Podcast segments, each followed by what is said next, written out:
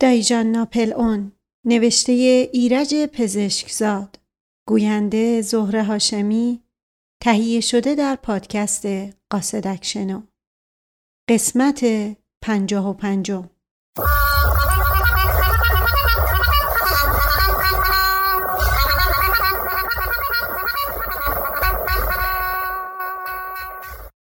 در این موقع صدای هیاهویی از طرف باغ شنیده شد. دایجان فریاد زد. ساکت دوست علی. بعد با ملایمت زیر لب گفت.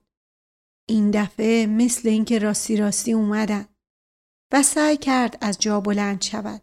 ولی قطره های درشت عرق بر پیشانیش نشست و به جای خود افتاد. بعدها من هر وقت داستان تریستان و ایزوت را خواندم یا صحبت آن را شنیدم به یاد این لحظات انتظار دایجان افتادم.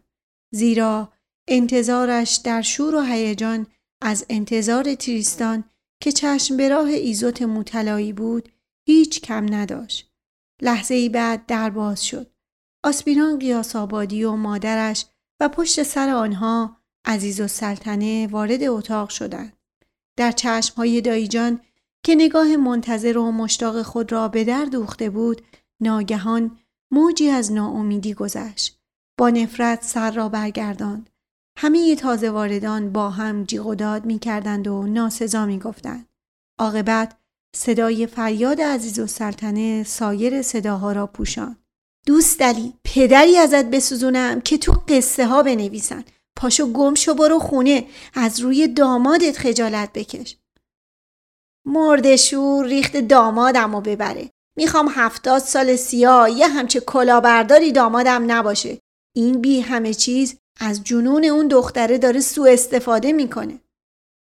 مادر آسپیران در این موقع چنان نری کشید که شیشه های پنجره لرزید. چه غلط های زیادی تو که سهلی بابا و بابا بزرگت هم باید افتخار کنن همچه دامادی دارن. می‌زنم دک و دندون تو خورد می‌کنم ها.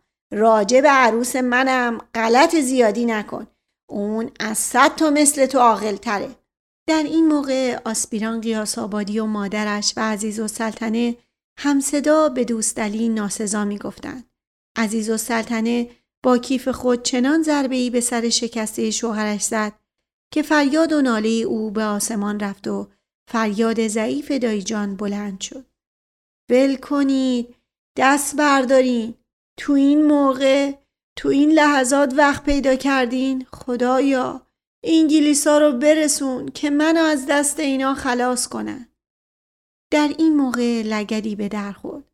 مشقاسم در حالی که چشمهایش از غضب سرخ شده بود و لبهایش میلرزید وارد اتاق شد و فریاد ترسناکی کشید. شیرعلی همه اینا رو بریز بیرون بیانصافا آقا رو می‌کشن. شیرعلی که به دنبال مشقاسم وارد شده بود نگاهی به اسدالله میرزا انداخت وقتی متوجه اشاره موافق او شد بلا تعمل از پشت دوست خان را بغل کرد و شروع به تکان دادن بدن او کرد. به طوری که پاهای دوست خان در هوا مثل چماق به بدن آسپیران و مادرش و عزیز و سلطنه خورد. یالا گورتون رو گم کنی. یالا بیرون تا همتون رو مشاله نکردم. آسپیران و مادرش و عزیز و سلطنه فریاد زنان از مقابل ضربه های دردناک پای دوست خان که در میان بازوان قوی شیرعلی دست و پا می‌زد فرار کردند. وقتی اتاق خلوت شد دایجان که رنگش بیش از حد سفید شده بود با لبهای لرزان و صدای نالمانندی گفت انگلیسا انگلیسا پس معطل چی هستن؟ اسدالله میرزا که با نگاه وحشت زده ای به صورت رنگ پریده دایجان خیره شده بود فریاد زد. مشقاسم بودو دکتر ناصر الحکما رو بیار. بودو بابا جان. و خودش به طرف راه رو دوید و گوشی تلفن را برداشت. نمره ای را گرفت و گفت آقای دکتر اون شربت رو بفرستین دم منزل. من خودم نتونستم بیام ولی زود بفرستین. مریض حالش خوب نیست. بعد به کمک آقا جان دایی جان را روی تخت خواب خواباند و نبزش را در دست گرفت. نبزش خیلی ضعیف شده. خدا کنه حالا این دکتر گوساله خونش باشه. رنگ دایجان به کلی سفید شده بود. قطرات درشت عرق بر پیشانی و دماغش دیده می‌شد. اسدالله میرزا عینک دودی او را از چشمش برداشت و کناری گذاشت. آقا جان از نگرانی این طرف آن طرف میدوید. دایجان بدون اینکه چشم باز کند شروع به حرف زدن کرد.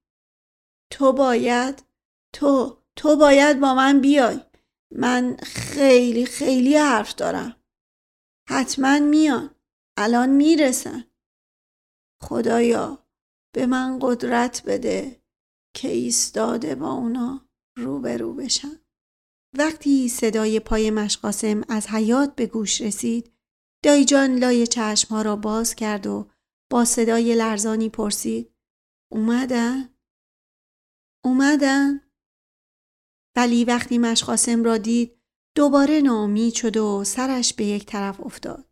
دکتر ناصر الحکما از منزل بیرون رفته بود. آقا جان مشقاسم را دنبال طبیب قلب که مدتی دایجان را معالجه کرده بود فرستاد. اسدالله میرزا با نگرانی و وحشت آشکاری دایجان را نگاه می کرد و دست و پای او را می بعد از چند دقیقه ناگهان صدای پای منظمی از طرف حیات شنیده شد. دایجان مثل اینکه آخرین قوای خود را جمع کرد که سر را بلند کند. با صدای ضعیفی پرسید اومدن؟ منو بلند کنی. حتما اومدن.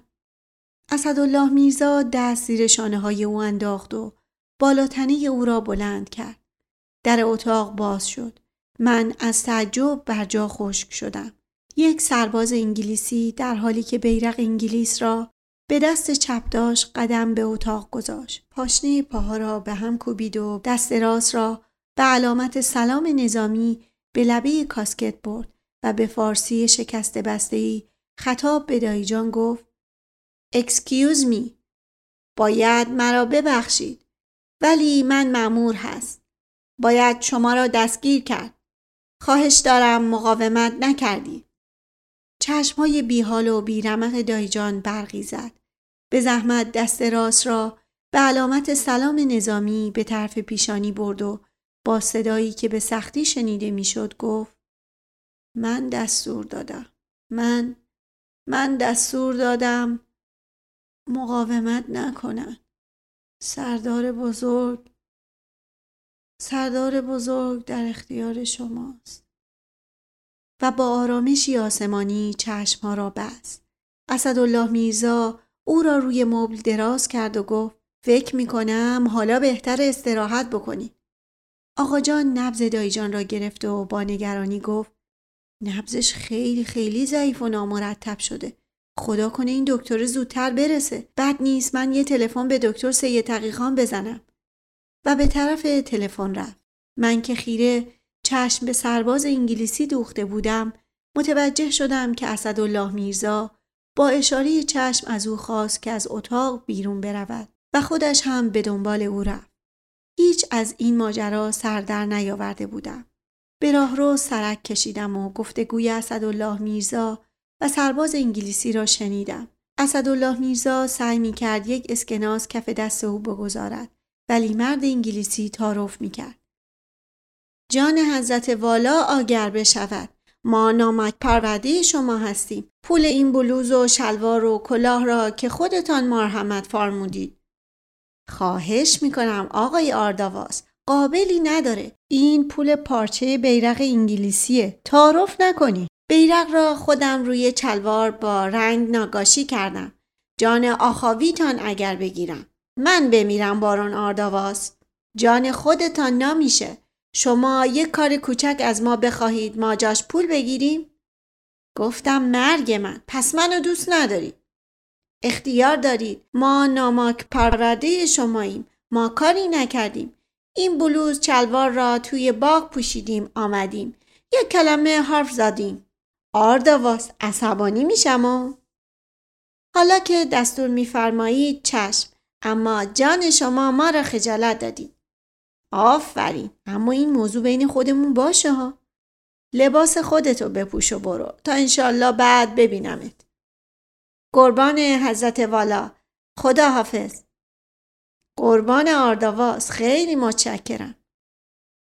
آقا جان در این موقع در آستانه در ظاهر شده بود و به حرف آنها گوش می‌داد. مرد ارمنی به سرعت بلوز و شلوار خاکی رنگ را با یک پیراهن و شلوار عادی عوض کرده بود. اونیفرم و بیرق انگلیس را برداشت و به راه افتاد. آقا جان سری تکان داد و گفت شازده دست خوش اینو دیگه از کجا گیر آوردی؟ به قدری شبیه انگلیسا بود که خیال کردم یه انگلیسی واقعی رو اجیر کردی. این آرداواسه توی کافه لالزار کار می‌کنه. از اون قدیما همه بهش می‌گفتن آرداواس انگلیسی. خونش همین نزدیکیه. از روز به فکر افتادم که این آخرین هدیه رو برای آقا آماده کنم. حالش چطوره؟ والا مثل اینکه خوابیده ولی رنگ و روش هیچ خوب نیست. به هر حال بهتر یه کمی استراحت بکنه. از دکتر خبری نشد؟ چرا با دکتر سید تقیخان صحبت کردم گفت داره میاد. چند لحظه بعد دکتر قلب به اتفاق مشقاسم وارد شد و تقریبا بلا فاصله دکتر سید تقیخان هم رسید. دایجان بیهوش و بی حرکت افتاده بود و در مقابل معاینات عکس عملی نشان نداد. هر دو طبیب نظر دادند که فوراً باید او را به بیمارستان ببرد. مشقاسم بیش از همه نگران بود. خدا ایشالا به حق اسمت زهرا زلیلشون کنه که این آقا هر چی می‌کشه از دست هموناست. اسدالله میرزا با تندی گفت مومت مشقاسم دیگه این آواز رو تکرار نکنی یا؟ نه آقا دروغ چرا تا قبل آ از ما بپرسین از این گوشمون زمانت که آقا رو چیز خورش کردن دکتر سید تقیخان که مشغول بستن کیف خود شده بود ناگهان گوش دیز کرد و گفت چی؟ گفتی چیز خورش کردن؟ والا آقا دروغ چرا؟ تا قبر اسدالله میرزا و آقا جان به میان حرف او دویدن.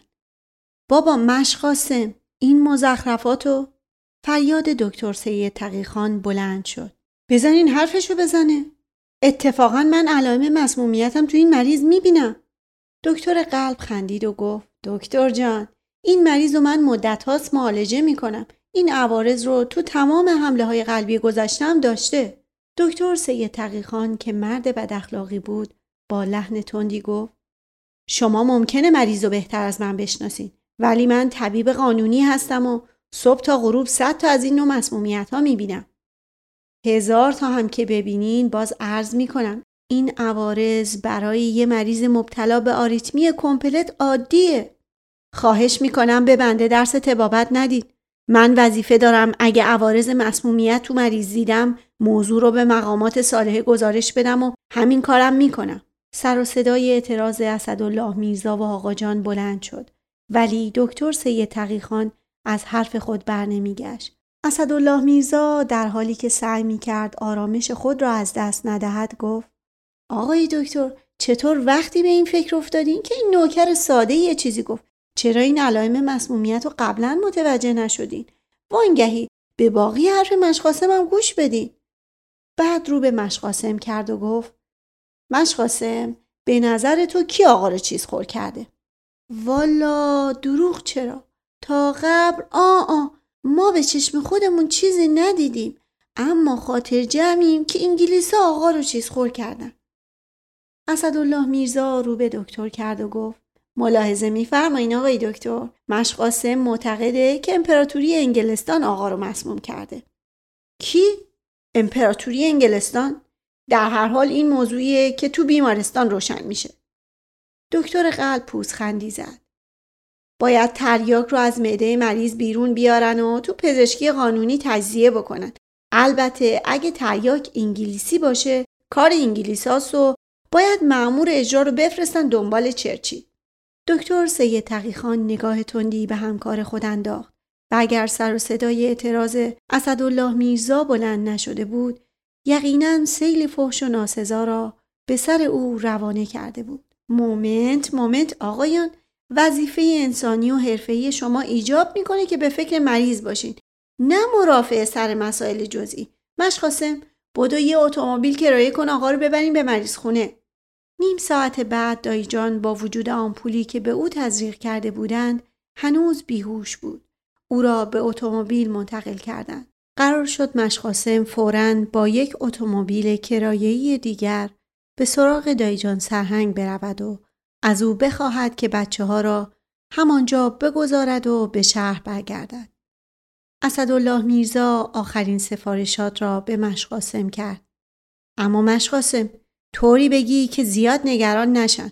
به آقای سرهنگ بگو آقا خودشون خواستن که آقای سرهنگ برگردن به شهر.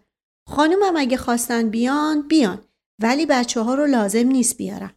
دکتر قلب با اتومبیل خود و ما به اتفاق دکتر سید تقیخان با همان اتومبیلی که دایجان را سوار کرده بودیم به طرف مریضخانه به راه افتادیم. حدود ظهر بود. من روی یک نیمکت در راهروی بیمارستان نشسته بودم و رفت و آمد قوم و ها را که دی آنها به تدریج زیاد شده بود تماشا می کردم. دایجان را زیر اکسیژن گذاشته بودند و کسی را به اتاقش راه نمی‌دادند. البته موضوع مسمومیت که مورد علاقه دکتر سید تقیخان بود از همان معاینات اول منتفی شده و دکتر سید تقیخان با اوقات تلخ بیمارستان را ترک کرده بود. من به لیلی فکر می کردم و گاهی رشته افکارم به جایی می رسید که از خودم بدم می آمد. اگه دایی جان اگه دایی جان خدایی نکرده خوب نشه دایی جان چند سال داره؟ خودش می‌گفت شست و چند سال. اما آقا جان میگه که هفتاد و شیرین داره. آدم هفتاد ساله دیگه پیره. اما خدا نکنه. ایشالله که صد سال عمر کنه. ولی ولی اگه خوب بشه که حتما لیلی رو به پوری میده. هم من بدبخت میشم هم لیلی. اصلا این چه فکریه که به مغز من اومده؟ یعنی من دلم می‌خواد که دایجان خوب نشه؟ نه نه استغفر الله خدا نکنه. خدایا دایجان و شفا. بهتر یه فکر دیگه ای بکنم. راستی چرا اسدالله میرزا به مشقاسم سپرد که بچه ها رو نیارن؟ شاید لیلی بخواد برای آخرین بار باباشو ببینه.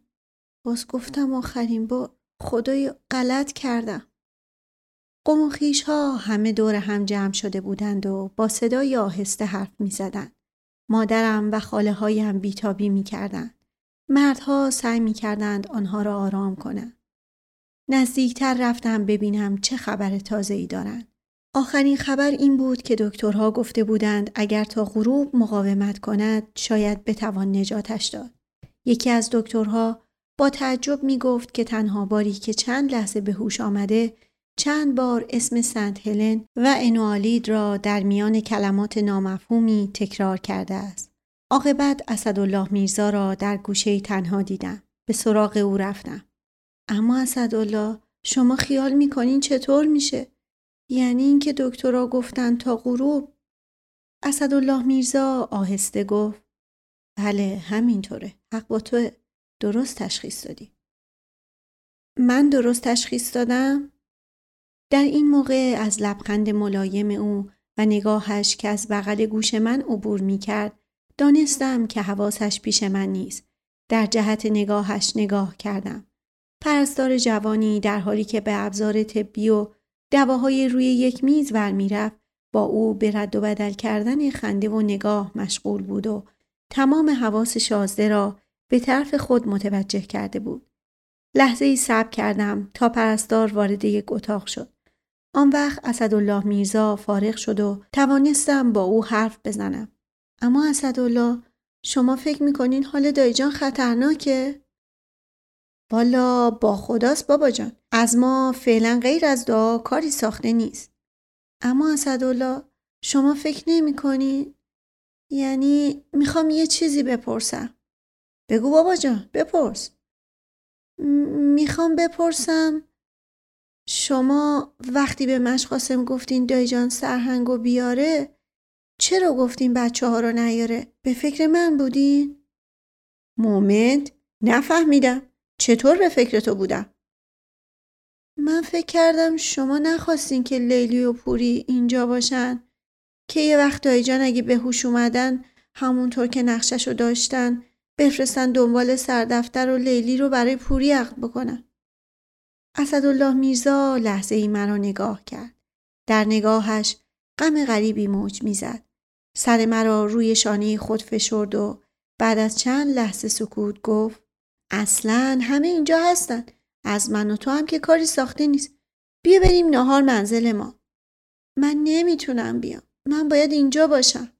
چرا باشی؟ تو حکیمی یا متخصص اکسیژن؟ بعد ناگهان نگاهش به انتهای راهرو بیمارستان خیره شد. دست مرا گرفت و از جا بلند کرد. بدو بریم. دیگه اینجا بوی بدی گرفت. نگاه کن فرخ خانم داره میاد. بعد در حالی که مرا به دنبال خود می‌کشید حین عبور به آقا جان گفت من این پسر رو می‌برم منزل. بی خود اینجا بمونه چه کار کنه. میریم بعد از ظهر دوباره برمیگردیم. آقا جان و مادرم از این فکر استقبال کردند. سه و کمه بعد از اون سیزده مرداده عاشق شدی رفت عشق تو رو به باد داده. همه خوابیدن. دایی جون توی باغه. کی این دیوار رو کثیف کرده؟ اینا چیه رو دیواره؟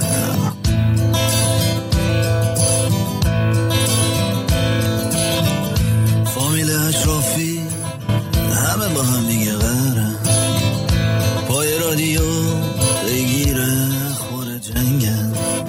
هر صدای اعتراضی صدایی مشکوفه. انگلیس های چشم پشت دروازه شهرم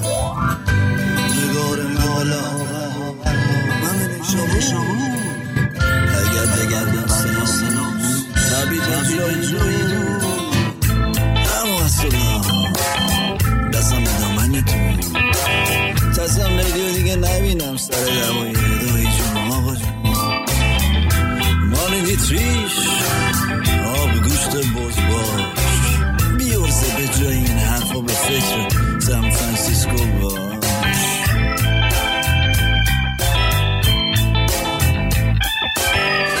یکی واکسی اون یکی عکاس. همشیره تو کافه می‌خونن. آهزاده ایشون هم عکاسه. شما کجا بودید آقا؟